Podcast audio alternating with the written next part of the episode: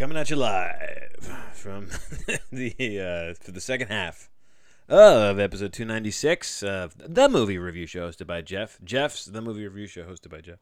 The show you're listening to, and have been if you're on the movie review show dot blogspot.com website or at the uh, Bandcamp where we host uh, these uh, episodes in full and have been for half a decade. Uh, it's it's the gift that keeps on tearing me into sh- uh, into a shred of the uh, of the person I, I once was. Uh, it's the ROI. We talk about the ROI, folks. That's the return on investment. This is a, a negative and then some. Anyway, we're we're we're we're barreling towards episode 300. I'm feeling pretty good today. Uh, although I'm going to keep this episode short because I don't have a ton to say about this film. And also, uh, this guy Sam Peckinpah. Uh, he's a guy you might you might have heard of. Have you have you seen him? Have you heard about him? Sam Peckinpah. The Wild Bunch. Straw Dogs. Um. And I, I I got in my head confused with uh I, I don't know I don't know who I confused him with, but I I thought he was he was Sam Peckinpah was I guess just because of the wild I don't know I, I I thought he was a guy who was one of those directors who made like forty seven western movies, but as it turns out he's he's got a much tighter filmography. I mean just in terms of uh, number of films, I think there's thir- twelve or thirteen that he directed, so it's a little more accessible than I I had any idea. Um, going going into this one. This was 1974. Uh, Bring Me the Head of Alfredo Garcia, and this is one of our classic True Random episodes. Uh, True Random is when I go to a random movie title generator, and it is True Random because it, it does take uh, any. Uh, it gives it, using the using the IMDb database, so it has to be in the the I, IM the IMDb database, the database database. It has to be in the database but I use all the filters, so it can be any language and any any uh, score, and any film in the database from the year 1900 till now is eligible. And if and uh, the caveat being, I have to I have to be able to locate this film by hook or by crook, uh, streaming or other means um, in the world, uh, because if I can't watch it, I can't review it, baby.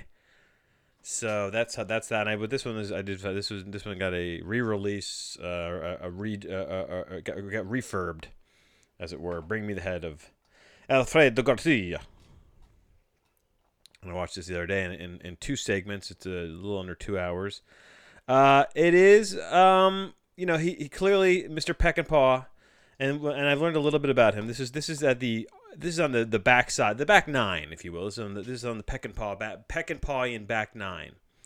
Uh, in the latter stage of his career, he went he would go on to make um, uh, several several more um, uh, films after this, but this is clearly after his made major success. He filmed this in Mexico City. For what I can read, this was kind of uh, he couldn't get funding to make movies in the states, so he he he made this uh, in you know uh, um, in Mexico or something like that. I don't I don't really know. Uh, I didn't do that much research. Come on, what did you expect? And I also don't want to go into it because I do think I am going to do a um, a Peck and Paul in a Peckinpah uh, director focus at some point. At some point, Peckinpah. It's a great last name. It's a great. Sounds cool. Peckinpah. Uh, he's not on here, so I'm to add him to my list of. And this list is, if you want to know the truth, this list is his balloon to like 50 filmmakers that I want to go watch all of their movies or rewatch all of their movies um, at some point. So it's one of these ta- I, I create tasks for myself that are um, unfeasible and uh, uh, un, un, un, un, un, what's the word I'm looking for? Uh, unyieldy. Unyieldy. You'll see how I did here. Unyield, unyield, unwieldy, unwieldy. Yes, un, I'm sorry. Here we go. Unwieldy. Here, did you hear that? Unwieldy. Difficult to carry move because of its size. So it's a metaphorical un. It's a metaphorical. Unwieldy. and so we, uh, you know, that's what we do here um, on the show. But anyway, I, I give this an eight. Uh, I, I'm going into it a little more detail on the written side of this review, so if you want to check that out at the movie review, the movie review show, the movie review show.blogspot.com.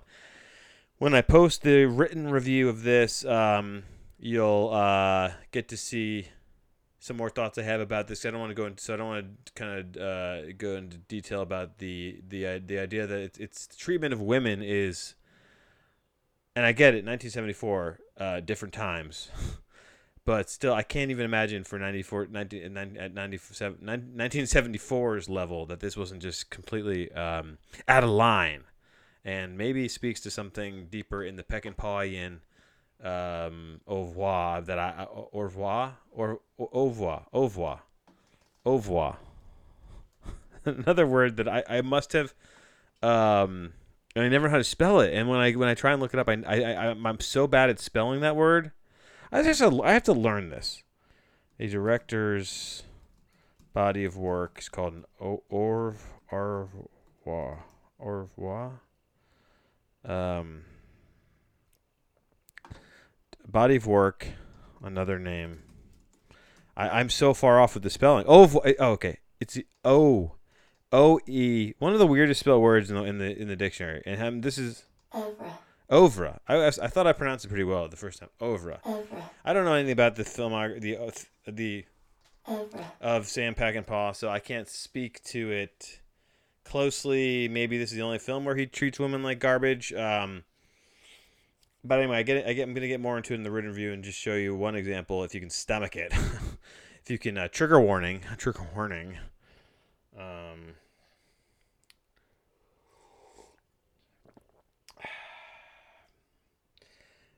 there's a little side area to the Google page for, Ovra.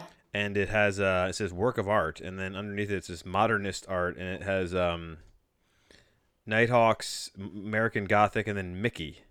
What is this Mickey painting? Oh, Damien Hirst Mickey. I never never saw this. Damien Hirst did a Mickey painting of just dots. Him and his dots. He's famous for his dots. See everyone. The he's the dot guy. Art. Can we talk about art for a second? Art. What is it? Why do we need it? Why do we like it? What does it mean?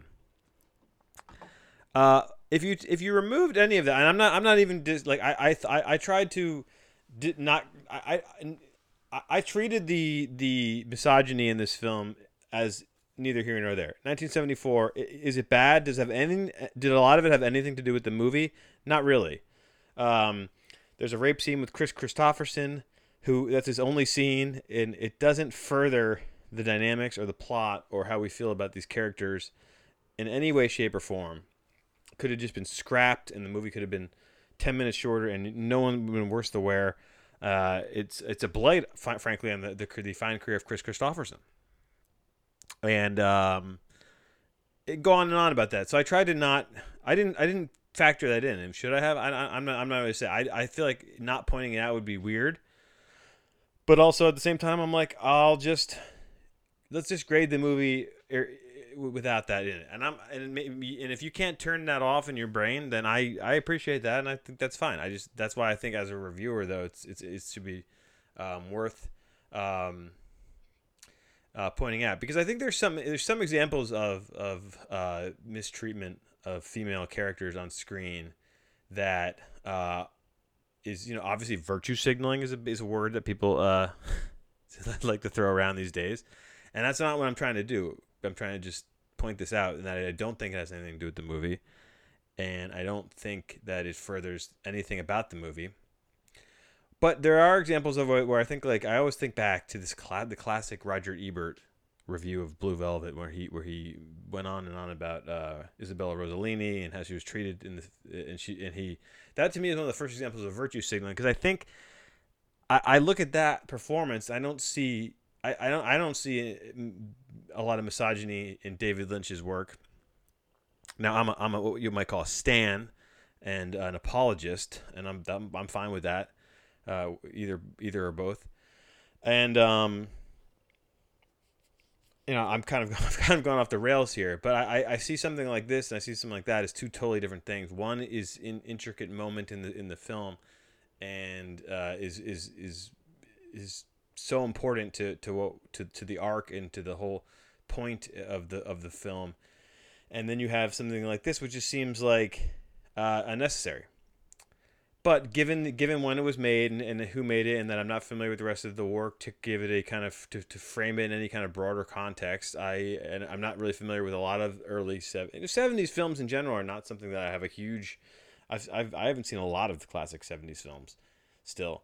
So I'm trying to correct that record, and I think if I had a better context, I could give you more uh, to to what that me- what that means, what that what this violence towards women means in in in the moment. Uh, because I don't, I just I'm choosing to put it to the side and just kind of say this this is here though. Uh, so that that put to the side, what you have here is a is a fairly enjoyable uh, and well put together film.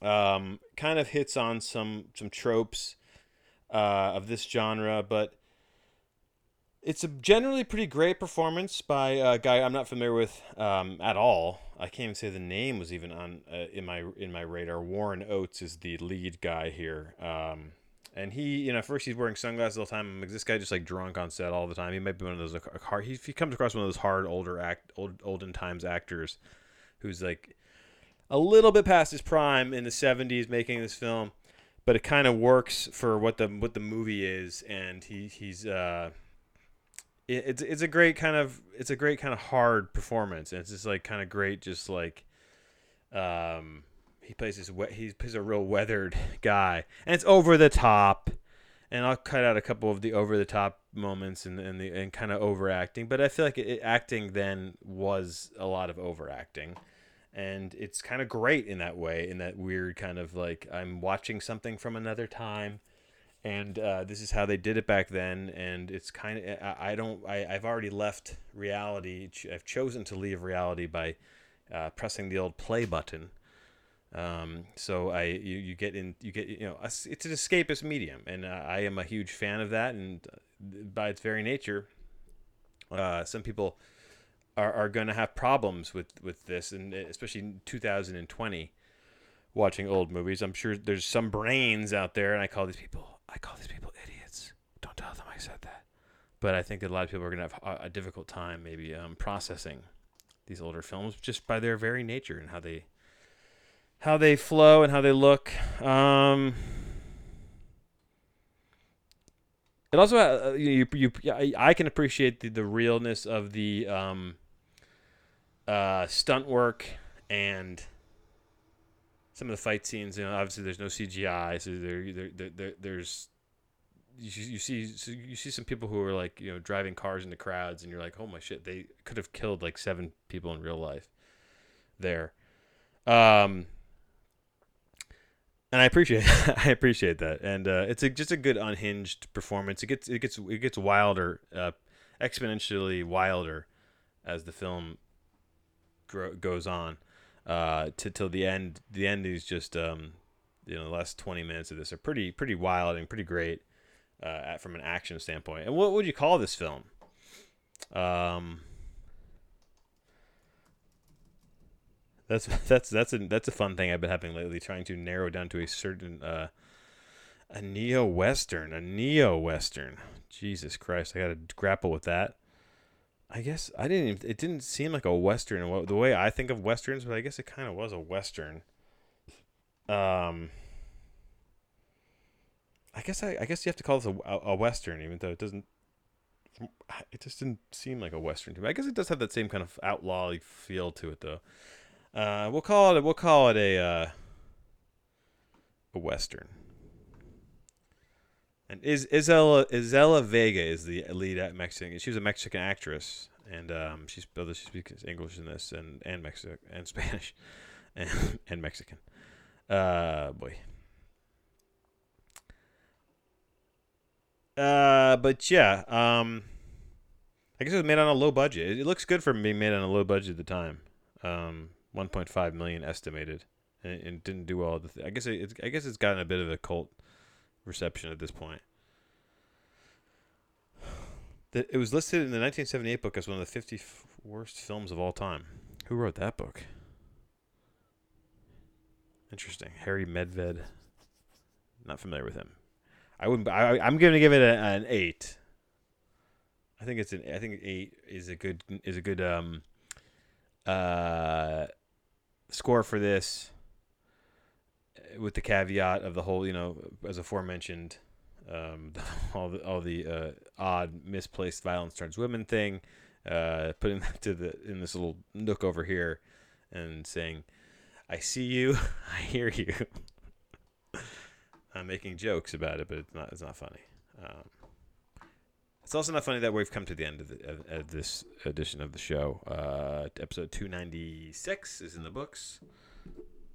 Um, Here's the sound of me closing a book, and I'm going to say goodbye. And uh, next up, we will finally finish the Christopher Guest full on, full uh, director focus. I won't be doing a full episode of that. Uh, I'll just be reviewing the one movie I, had, I have not reviewed yet, which is I'll leave that to be a surprise because it's one that I didn't, I almost glossed over. It's so uh, kind of insignificant and funny that it even exists at all. That'll be on the next episode of the show. Please take care of yourself and each other.